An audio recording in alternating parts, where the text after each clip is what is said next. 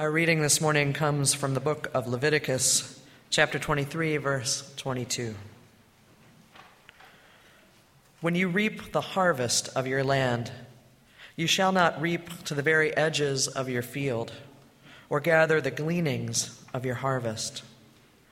Leave these items for the poor and the immigrant. You're wondering about this wooden structure up here, what it is. We'll get to that. And maybe you're wondering about the reading you heard, you heard earlier this morning, this reading about not harvesting the edges of your fields. We'll get to that. Don't worry. And maybe you're really wondering about this, this call to worship and the, and the powerful history, but the particular piece around tithing. Maybe you're sort of wondering about that as well. So let me frame this up for you this morning. Today is the final Sunday in our Courageous Conversation sermon series. We've spent the whole, all of January, talking about, thinking about, looking at different kinds of courageous conversations. And today we're talking about money and generosity. How money is a tool to make our values come alive in the world, and how generosity is a spiritual practice. It's good, meaty stuff stuff I love and uh, think a lot about. Even so, I am aware, I am aware, and I recognize that death, sex, and money are three of the biggest emotionally charged topics that we as human beings deal with. Those are the things, if we're honest with ourselves, that we spend the most time thinking about and worrying about and struggling to find ways to talk about death, sex, and money. Right? Be honest now. Be honest now. So, we're pulling out all the stops this morning. And here's what I mean. Today, we're talking about money. And next Sunday, we're launching our four part sermon series, Sex and Spirit. So, put on your crash helmets, folks. Buckle up the seatbelts. Get ready for the ride. Here we go. Today is money, moolah, dinero, the Benjamins. You remember that scene from, uh, from uh, uh, what's that movie with Tom Cruise? Which is like, show me the money, show me the money. What's that movie called? Somebody help me out here. Jerry Maguire, thank you. Right. Money, moolah, dinero, the Benjamins, some green.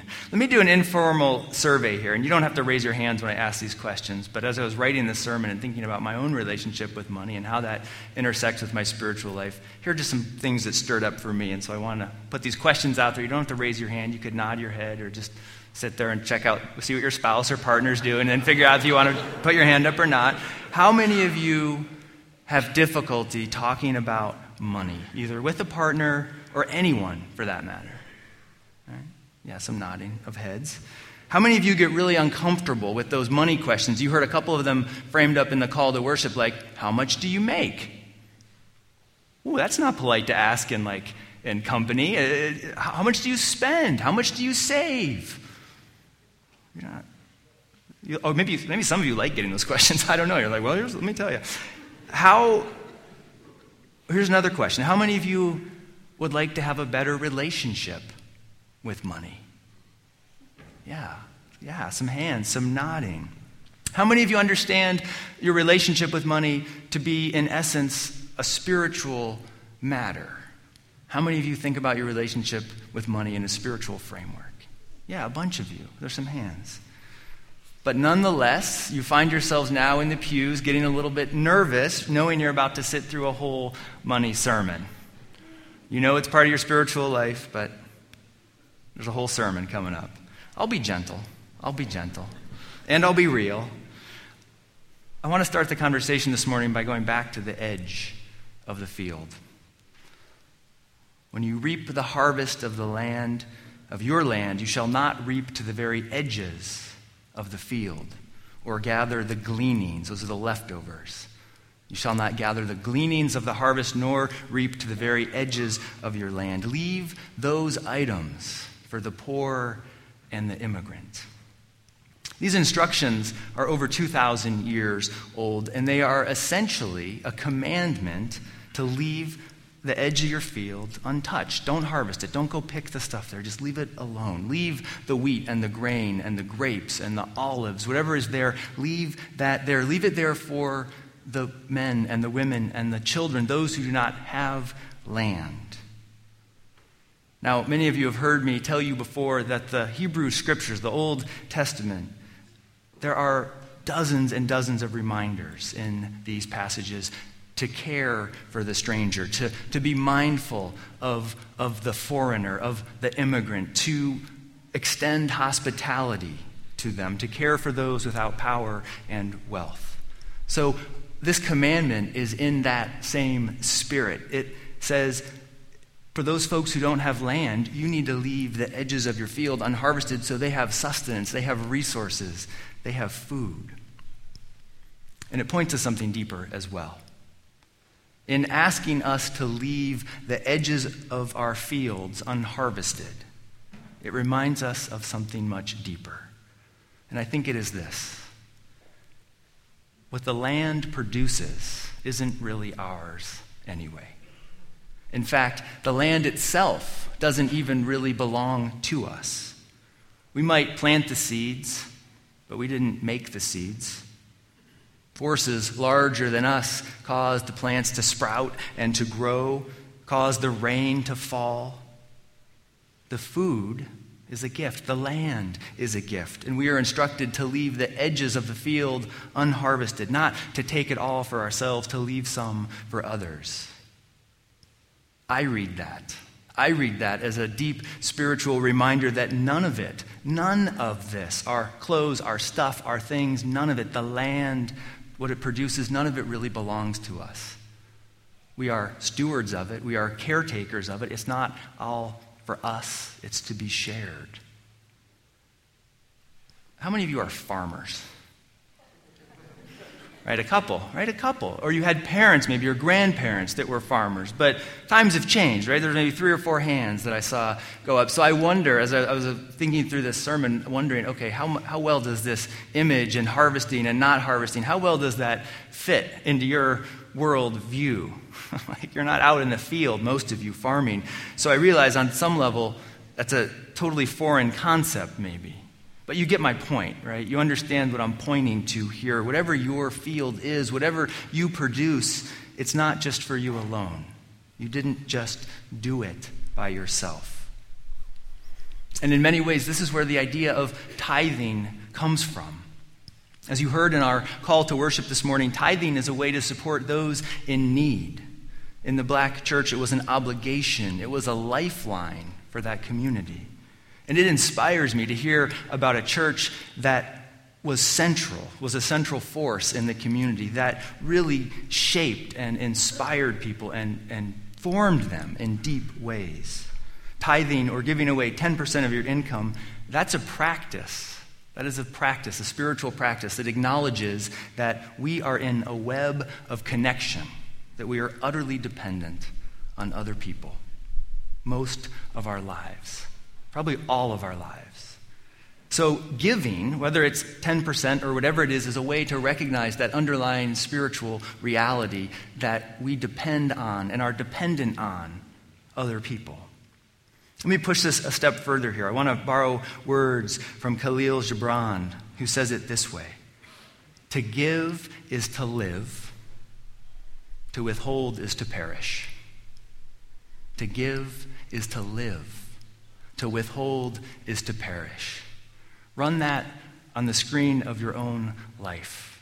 To give is to live, to withhold is to perish. Isn't it true, friends, that when we give our, our time, when we give our love, when we give our attention, when we give our resources, when we give money, whatever it might be, there is a way that we start to feel alive in deeper relationship with whoever's in front of us or with the whole of the universe. To give is to live. To withhold is to perish. To give is to live. And giving disrupts the cultural narrative we have around money. And you probably know this narrative, but giving in that spiritual practice sort of way completely upends the cultural narrative we have around money. Here's what that narrative goes like. I know that you know this, so I'll just do a few examples. The narrative goes like this I give Comcast some money, and I have internet. and cable TV in my house. I give the Y some money, and I get to go sweat on their machines.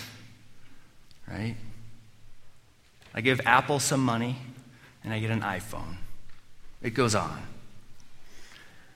But giving as a spiritual practice doesn't fit into that equation. It doesn't fit into that, here's the chunk of money I give, here's what I expect to get back in concrete, concrete terms. Giving as a spiritual practice is a way to recognize the gifts that you've been given in your life, to see those blessings, and then to give back, to live. To withhold is a kind of spiritual death. To withhold is to perish. When we are stingy with our love, with our affection, with our in attention, something in us dies.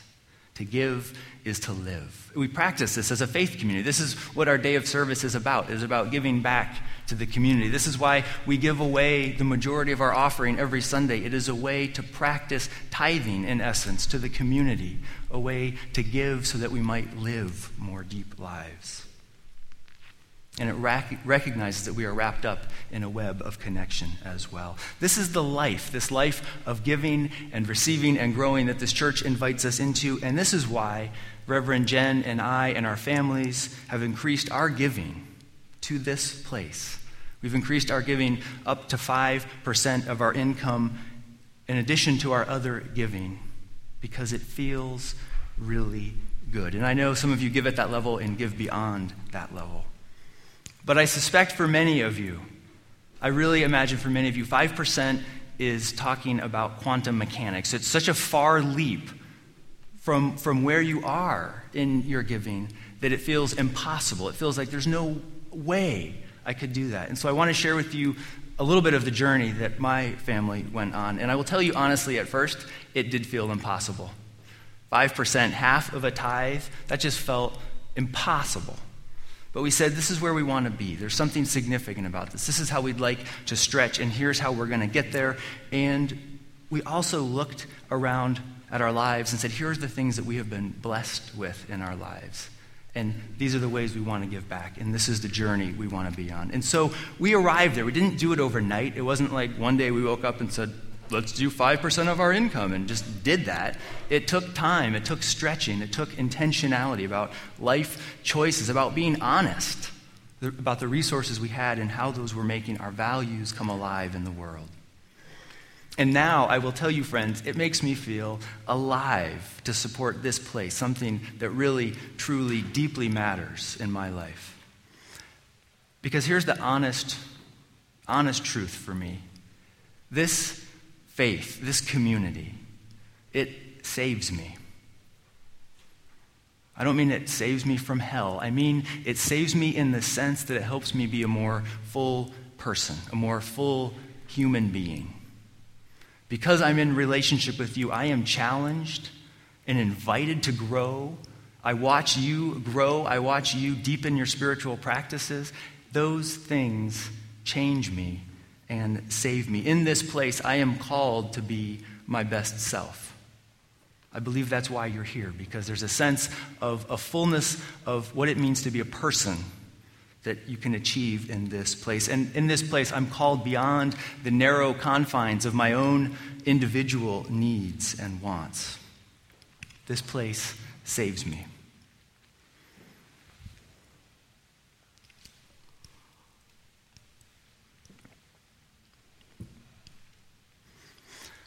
Let me share a story with you from the author Parker Palmer.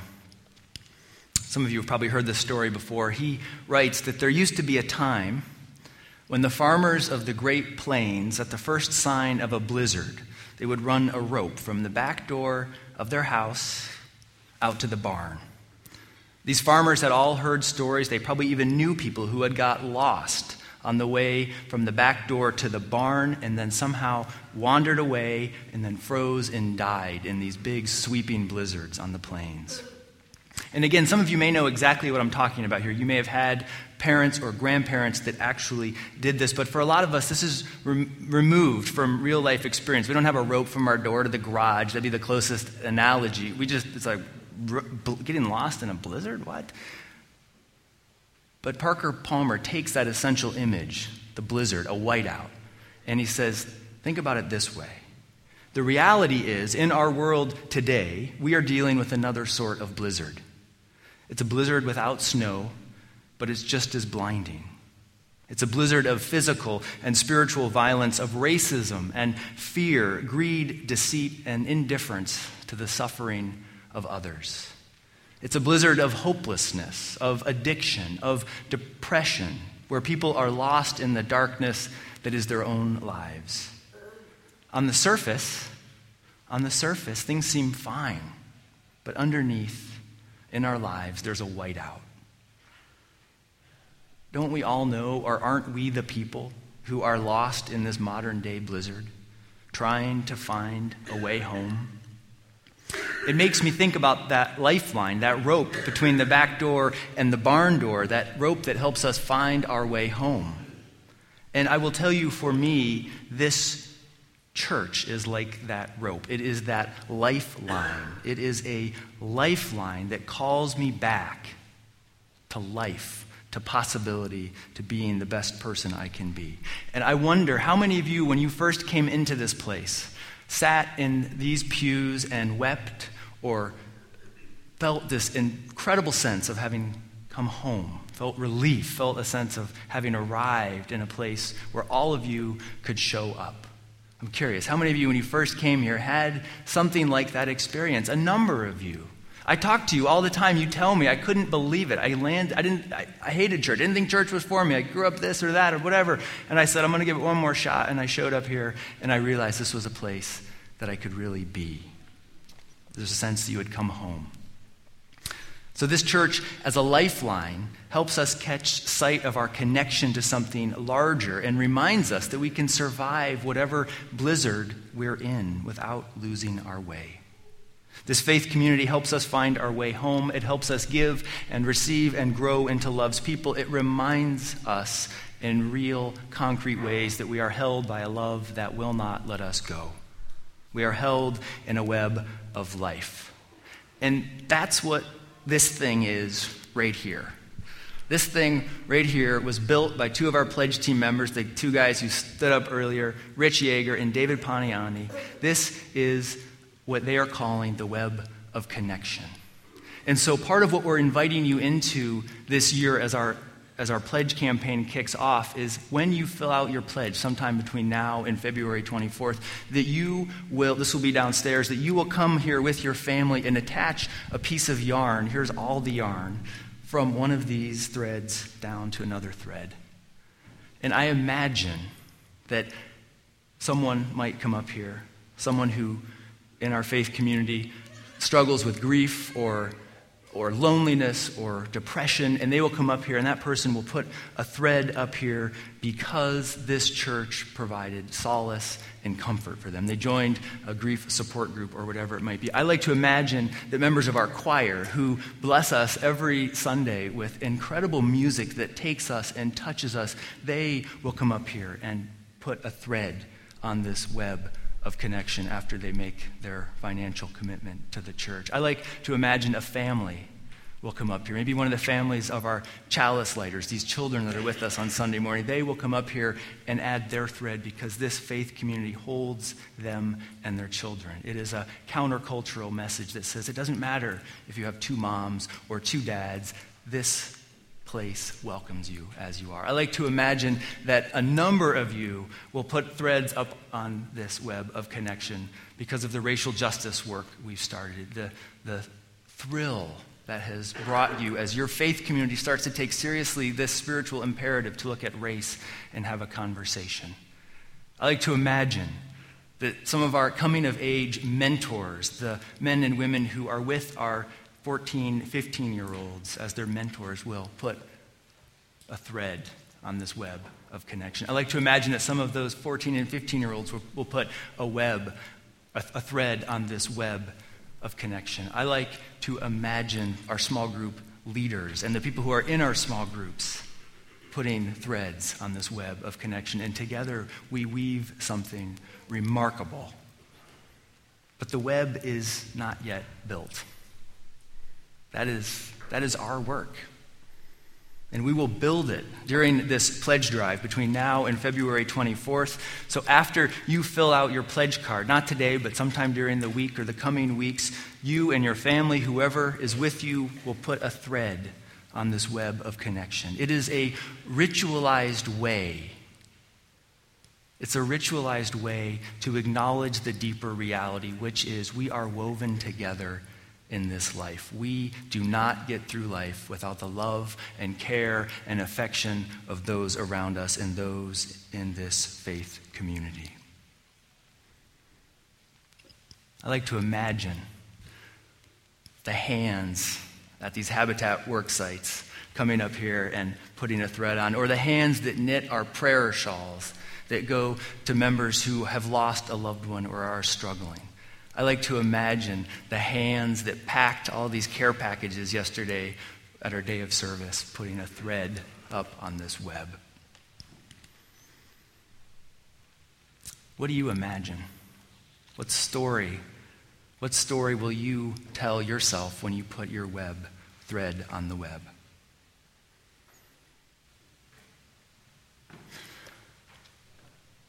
What's clear to me is that together we are weaving something powerful and life changing in this place. We are living into the vision of our strategic plan of who we are called to be as a faith community. And so, part of what that looks like, I just want to point to a few things. Part of what that looks like this next year is building a house with Habitat for Humanity. Not just working on it for a day, not just working on it for a week. We're talking about laying the foundation building the walls, putting on the curtains, doing the landscaping, partnering with this family. That is a commitment we are looking at and will take on as a faith community in this next year. We're talking about giving away even more of our offering, moving toward 100% every Sunday. Our way, in essence, to tithe back to the community. This year and next year, we will deepen our work around racial justice.